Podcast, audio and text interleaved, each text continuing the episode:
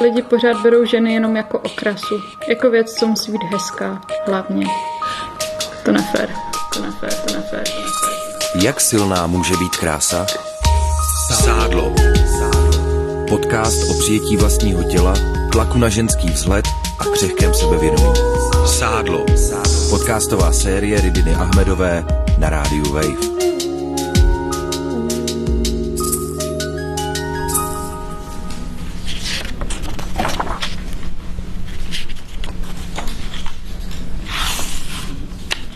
Sedím v knihovně a listuju si v knihách o dějinách výtvarního umění. Zdá se mi, že ženský tělo je jedno z nejčastěji zobrazovaných témat a je fakt zajímavý sledovat, jak se jeho zjev proměňuje, když cestuju časem. Od pravěký věstonický Venuše přes renesanční bledou útlou krásu až po barokní krasavici s pozadím tak velkým, že by na sebe dneska v běžném obchodě jen těžko scháněla džíny. Přesto se mi zdá, že i ta kyprá Venuše, rozmarně se povalující nahá na pohovce, si je dobře vědoma toho, že pro oko malíře je v tu chvíli nádherná. Ideál pravý krásy je zjevně proměnlivý a závislej na mnoha společenských a kulturních vlivech. Co nám v tomhle ohledu přináší současná doba a jak to ovlivňuje naše životy? Vítejte u čtvrtého dílu podcastové série Sádlo. Tentokrát na téma Ideál krásy. Dina je mladá žena, která celý život poslouchá, že je moc hubená a je zvyklá na komentáře typu nažer se a vypadáš jako 12-letý dítě a podobně. V minulých dílech mluvili ženy, které slýchaly, že mají sádla příliš, ale Dina má zkušenost, že mít sádla na těle nedostatek oproti té správné, krásné postavě vychází co do necitlivých komentářů dost na stejno. Během našeho rozhovoru mimo jiné popsala, jak podle ní vypadá dnešní ideální vzhled a jaký výhody přináší těm, kdo ho splňují. Jako ve spoustě povolání, kde je kontakt s lidmi, což je asi tak jako 98% dneska tím, že se Evropa specializuje na služby, jsou upřednostňovaní lidi, kteří působí krásně, že jsou symetrický, mají čistou pleť, nemají faldy, nebo minimálně nejdou jako vidět, mají prostě prokreslenou nějakou jako linii pasu a boku, nebo naopak muži, že mají takovou tu postavu triangulu na špici. Je to tak jakýkoliv jako na přepážku v bance a podobně do úřadu nebo do, do, do butiku, neříkám za pokladnu, ale do butiku a podobně vždycky vemu toho, kdo je esteticky přitažlivější a kdo má šanci tím pádem víc prodat, protože ho lidi podvědomě upřednostňují. Čímž pádem vlastně to je ale dvousečná zbraň, protože možná to lidi podvědomě upřednostňují tím, že to vidějí v médiích a tím pádem ty prodeje se zvyšují a nikdo nemá zpětnou vazbu, jak by to bylo, kdyby to bylo jinak. Člověk občas skutečně žasne. Když jsem pod svým hudebním videem na YouTube našla posměšný komentář, v němž jsem byla označená jako divná slonice, tak jsem si říkala, wow, jako, že se nikomu nelíbí, jak zpívám, je úplně v pořádku. Ale o čem svědčí fakt, že se trefuje do mého vzhledu? Je opravdu tak zásadní, jak plochý mám nebo nemám břicho, když jdu k mikrofonu na koncertě zpívat? Ana je přesvědčená, že imperativem krásného těla je společnost důkladně prosáknutá a popisuje, s čím to podle ní souvisí. Já myslím, že to, že já se porovnávám s někým, tak nevzniklo prostě z ničeho nic, jako čistě v naší hlavě, že jo. Existuje diktát společnosti. Zajímavý je, že všichni vědí, že prostě je nezdravá představa dokonalý ženský, jo? že prostě v, v, v reklamách jsou podvyživený modelky, které mají potíže s příjmem potravy a jsou nemocný. Všichni víme, že ženský na plagátech jsou vyretušovaný a photoshopovaný. Tak jak je sakra možný, že se furt s porovnáváme? Jo, to je nemocná společnost. To je prostě znak nemocné společnosti. Protože my nežijeme ve válce, my neřešíme hladomor, takže ta společnost potřebuje nějaký jiný problém. Jo? Prostě momentálně je to tenhle ten symbol té krásy, je tahle ta podvyžená nemocná chudinka, která už ani nevypadá jako ženská, je to ramínko na šaty. Jo?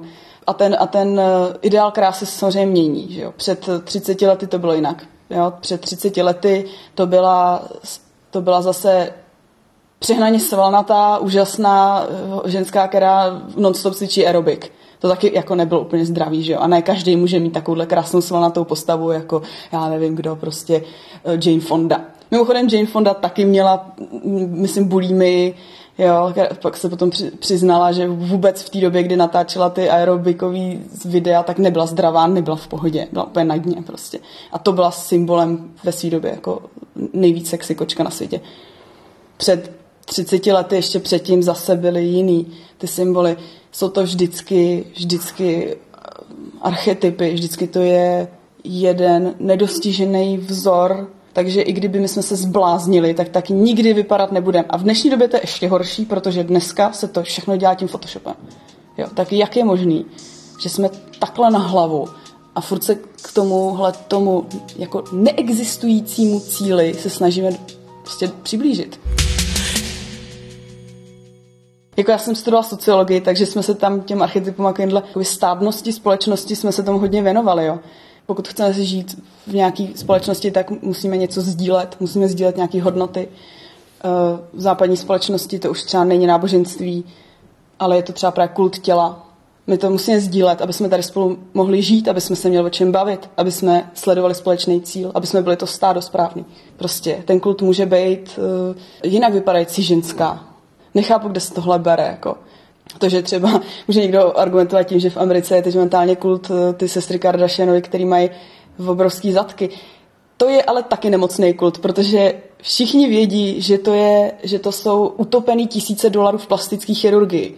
A my, obyčejní lidi, kteří na to nemáme ty tisíce dolarů, tak se k tomu taky zase nepřiblížíme. Můžeme obdivovat, adorovat, ale nikdy takhle nebudeme vypadat, protože nemáme peníze na tu, na tu chirurgii. Jo? Takže ani ty Kardashians vlastně nenarovnávají tohoto smýšlení. No. Anna mluví o plastice jako o něčem, co podporuje diktát iluzorní dokonalosti a navíc je to volba pro spoustu lidí finančně nedostupná. Rozumím jí, ale o to zajímavější pro mě bylo setkání se Zuzanou, která svoje tělo vnímá, když ji budu citovat, jako funkční stroj a plastikám se rozhodně nevyhybá. Je ochotná do nich investovat značné částky. Začalo to tím, že se rozhodla výraznou nadváhu zredukovat pomocí žaludeční operace. A další zákroky potom následovaly. Mluví o tom všem věcně, otevřeně a svědomím, že je to její věc a není na druhých, aby ji soudili za zásahy, pro které ona se svobodně rozhodne, na které si sama našetří a které si sama i odtrpí. V té době už jsem měla jako přes 150 kg a bylo jasný, že to prostě nezastavím. Takže jako jo, takže jsem postoupila minigastrický bypass a s tou ztrátou samozřejmě těch kilogramů e, nutně e, prostě šly i určitý věci, které jsem chtěla, některé už vyřešila a některé jako budu řešit. V podstatě jsem nikdy neměla jako nějaký velký prsa, tak jakože spíš jako menší, ale furt jsem měla nějaký prsa. a když jsem zbyla prostě nějakých, já nevím, 50 kg, tak jsem jako viděla, že to prostě už jako nebylo úplně ono. Mně to vadilo, mě osobně, ne to, co řekne v okolí. To, jako, to jsem nikdy, jo, nebylo to příjemné, když vám někdo něco řekne, čím jsem byla starší, dokázala jsem to odpálit, jako je to moje věc, ti do toho, ale když už to začalo vadit mě, když už jsem si fakt jako vzala jakoukoliv podprsenku a zvedla ruce, tak mi to, to nic z těch prsou jako prostě propadlo pod prsenkou a je to prostě blbý. Pak jsem se teda jako přestihla v těch úplně posledních jako, uh, já řeknu dnech před operací, že mi to začalo trošku vadit jako i v intimním životě, že vlastně ty prsa tam jako nejsou, že to je prostě divný. Jo, i když jako partner jako v pohodě, tam jako žádný problémy jako vůbec, to jako jako to, to vůbec. Ale jako mě to vadilo. Prostě pr- ženská má mít prsa, protože ženský prostě prsa patří. A když jsou malí, tak jsou malí. Ale když nejsou žádný, tak už je to fakt jako blbý tam ještě se to možná trošku jako nakumulovalo s tím, že jak jsem hodně zubla, tak jsem měla určitý kožní jako přebytky v podpaží, jako co, co vede podprsenka a to už pak jsem měla pocit, že když sedím, takže ta kůžička v podpaží je stejně velká jako ty moje zbylý prsíčka, akorát nemá ty vradavky, takže jsem si vlastně, jako dělala jsem si z toho srandu, že, se, že kdybych vzala silikonové bradavky a nalepila na ty kůžičky, takže bych měla čtyři malý prsíčka, byla bych připravená pro krmení třeba štěňátek, nebo ne, tak jako člověk to, já, já si věcí snažím dělat legraci, prostě takový život a na, na druhou stranu jako tak jo, tak prostě každý máme nějakou achilovou patu a tohle je řešitelný. Já prostě, když je něco špatně, tak to jdu řešit. U mě to bylo konstrukční řešení na stálého stavu. Tečka. Úplně takhle jako hladce, bez nějakých fakt jako, jako že nešťastná a brečím a ne, prostě ne. Jako mám problém, jdu ho řešit. Tak, tak jsem chtěla prsa. No, tak jsem si je nechala ušít. V podstatě všichni to věděli.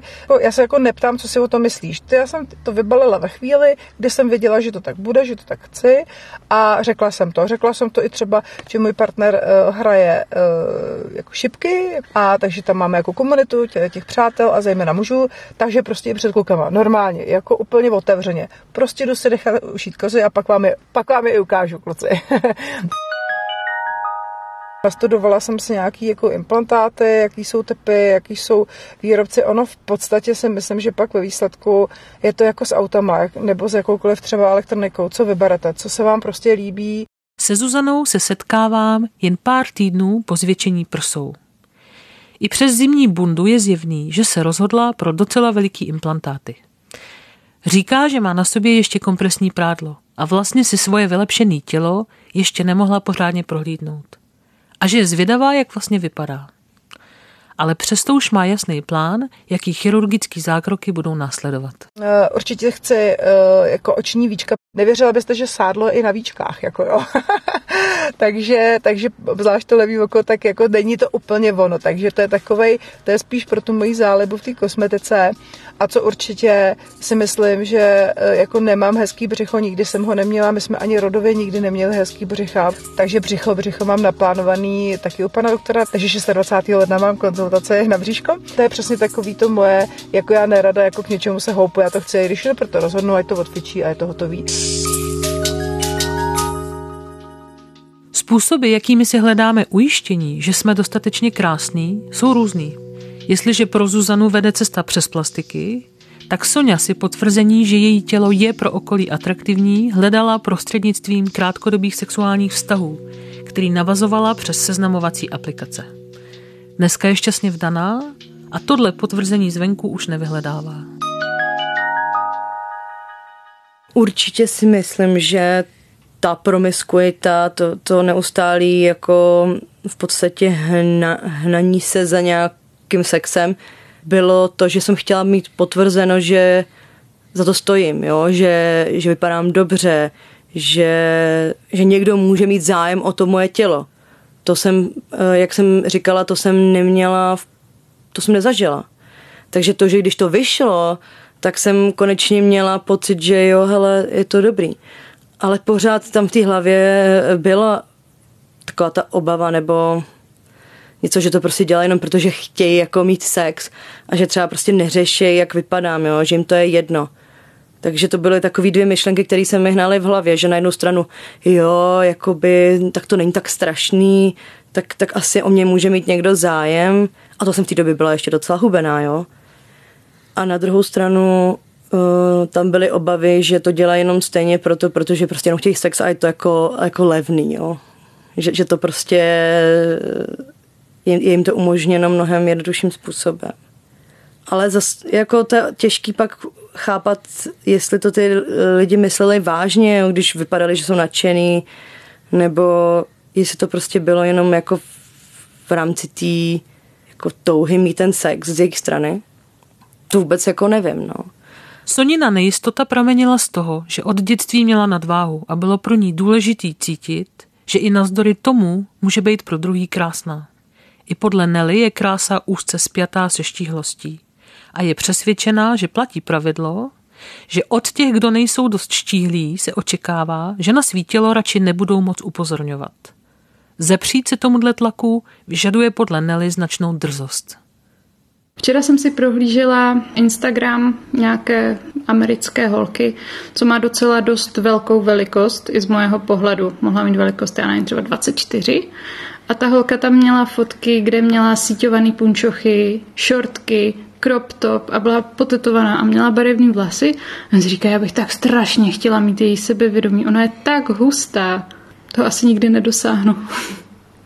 A s tím, abych sama sebe vnímala líp, mi pomáhá třeba Ashley Graham, protože je krásná, i když není štíhlá. Takže mě občas inspiruje a nasoukám se do něčeho barevného a úplého a nepřipadám si jako buršt. Nelly vyslovuje zajímavou věc. U lidí, kteří mají nadváhu, se podle ní ve společnosti automaticky předpokládá, že se budou za sebe stydět. A mít jiný postoj znamená postavit se proti silnému normativnímu tlaku. Tak mě napadlo, že být tlustý a nestydět se za to je opravdový punk. Že je to strašně protisystémový a protispolečenský.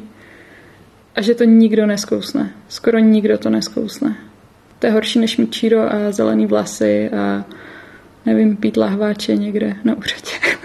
Mně připadá společensky přijatelnější šňupat na záchodě koks, než být tlustý. Jako opravdu. Lidi pořád berou ženy jenom jako okrasu. Jako věc, co musí být hezká, hlavně. Hrozně rozčiluje, jak jsou někde nějaké články a jakákoliv žena je tam popsaná jako sympatická blondětá právnička řekla, že něco. Proč tam není urostlý černovlasý politik, flirtovně zamrkal očkem? to nefér.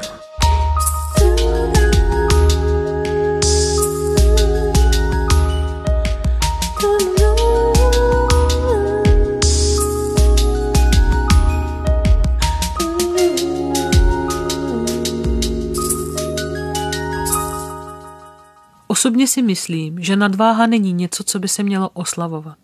Ale zároveň to, že nosím kila navíc a je to prostě moje životní výzva k řešení, neznamená, že bych kvůli tomu měla přijít o důstojnost a o úctu k sobě samotný. Jana si z rodiny odnášela informaci, že s její postavou by měla nosit jen jednodílný plavky, barvy jako je černá a šedá a ideálně, jak říká, nějaký pytel. Když ale odjela do Anglie, tak nestačila žasnout nad pro ní nezvykle sebevědomým a svobodným pojetím krásy u tamních žen všech tvarů. Když jsem jela do Anglie, kde jsem teda studovala a žila, tak to byl takový ten jako první, první krok k tomu si uvědomit, že to, co jsem si sebou přivezla z Česka, všechny ty hodnoty, že jsou úplně špatně. To byly hodnoty jednak ohledně jakoby té postavy, ale potom i takových jakoby názorů. Češi jsou víc třeba konzervativní v určitých věcech. No takže ohledně té postavy jsem si uvědomila, jak oni nahlížejí, nebo ty, ty moje kamarádky třeba na té škole, jak jako zacházeli se svým tělem. Například, když jsme, když jsme šli do klubu, tak oni si vzali opravdu něco, co jako naopak zvýraznilo mně se teda zdálo, ty jejich křivky. A já jsem se snažila o ten pravý opak vlastně si téměř na sebe vzít ten pytel, no. Takže já jsem, já jsem vždycky měla jakoby černý šaty, černý silonky, černý boty. A oni měli ty barevný, jakoby šílený nějaký kombinace, mini sukně, velký podpatky a ty třeba fialový vlasy a fakt jako hráli barvama tenhle ten kontrast mě na to upozornil a já jsem si pak vlastně uvědomila, že ale vždyť já jsem třeba i e, štíhlejší než oni, nebo jo, jakoby a řeším to mnohem víc. A pak jsem se začala zabývat tím, proč to tak jako řeším a proč by jsem si třeba taky nekoupila jako něco, něco podobného. Pak jsem si říkala, Ježíš, tomhle tom, kdyby mě viděla babička, nebo máma, nebo prostě tak, tak by samozřejmě si neodpustili nějaký ošklivý komentář. Takže v tomhle tom, že jsem si vlastně musela konfrontovat ty, jakoby ty názory té mý rodiny a ty moje hodnoty vlastně s tím, co oni prezentovali. Takže ta Anglie udělala hodně, ale hodně nejenom jako ohledně toho mýho nebo názoru na moje sádlo, ale obecně jako ohledně mých názorů. No ale teď jsem žil zpátky tady, takže takže prostě jsem možná víc frustrovaná, proto třeba hledám jako způsob eh, se k tomu nějak jako vyjádřit, nebo když můžu, tak se k tomu třeba vyjádřím, že to není v pořádku. Jana se pokouší si protichudné zkušenosti z Čech a Anglie uspořádat a osvobodit se od omezení, který nastavila její rodina.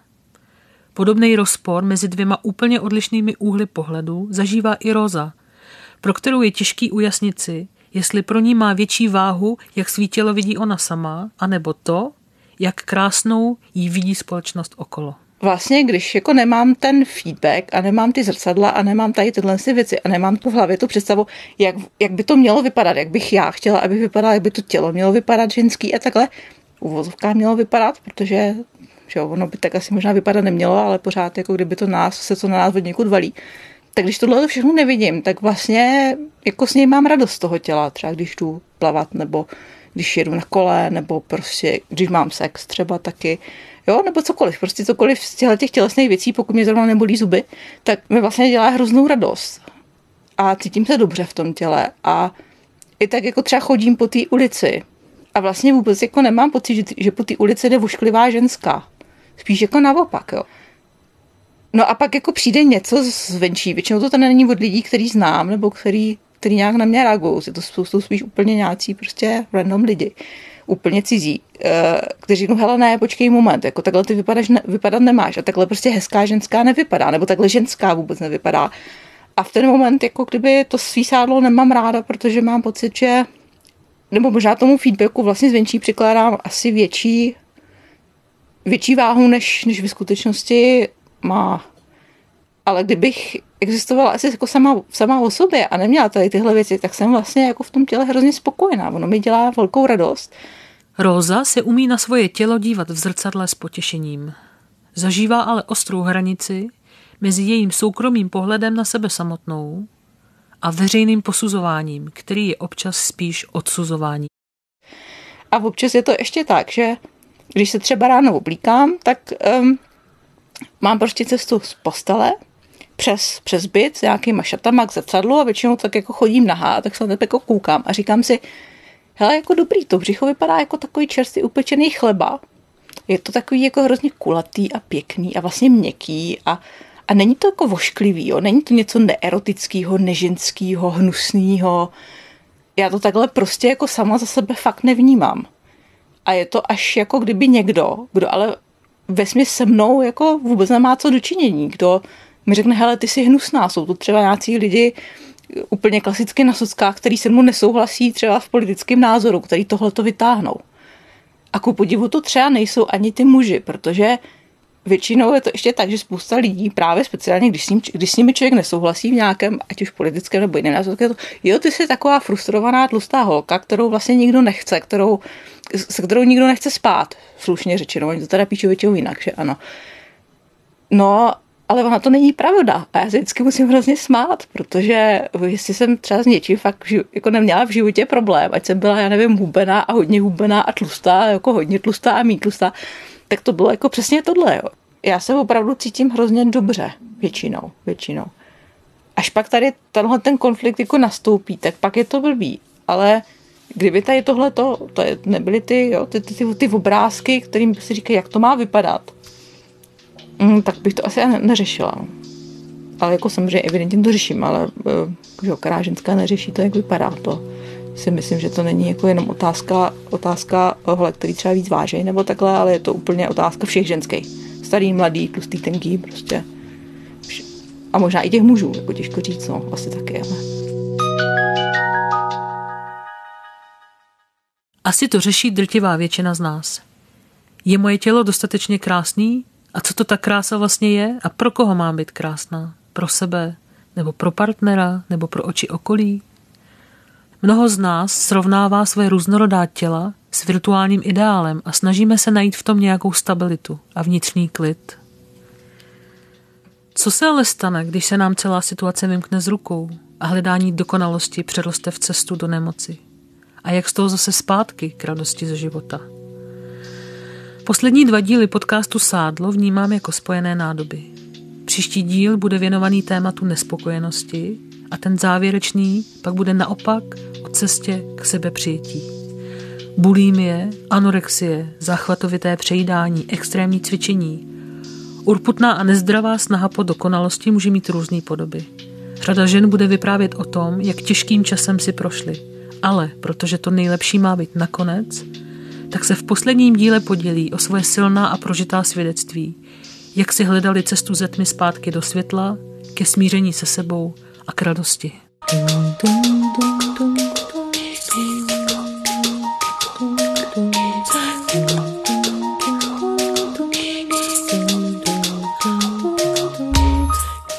Pokud byste měli chuť sdílet vlastní myšlenky, zážitky, zkušenosti, budu moc ráda. Můžete se ozvat na Facebook Rádia Wave anebo e-mailem na adresu sádlo Těším se na slyšenou příště. Ridina Ahmedová. Sádlo. Podcast o přijetí vlastního těla, tlaku na ženský vzhled a křehkém sebevědomí. Sádlo. Podcastová série Ridiny Ahmedové na rádiu Wave. Poslouchej zpovědi dívek a žen, které nezapadají do představ okolí. Sádlo najdeš na webu wave.cz, v mobilní aplikaci Můj rozhlas a v dalších podcastových aplikacích.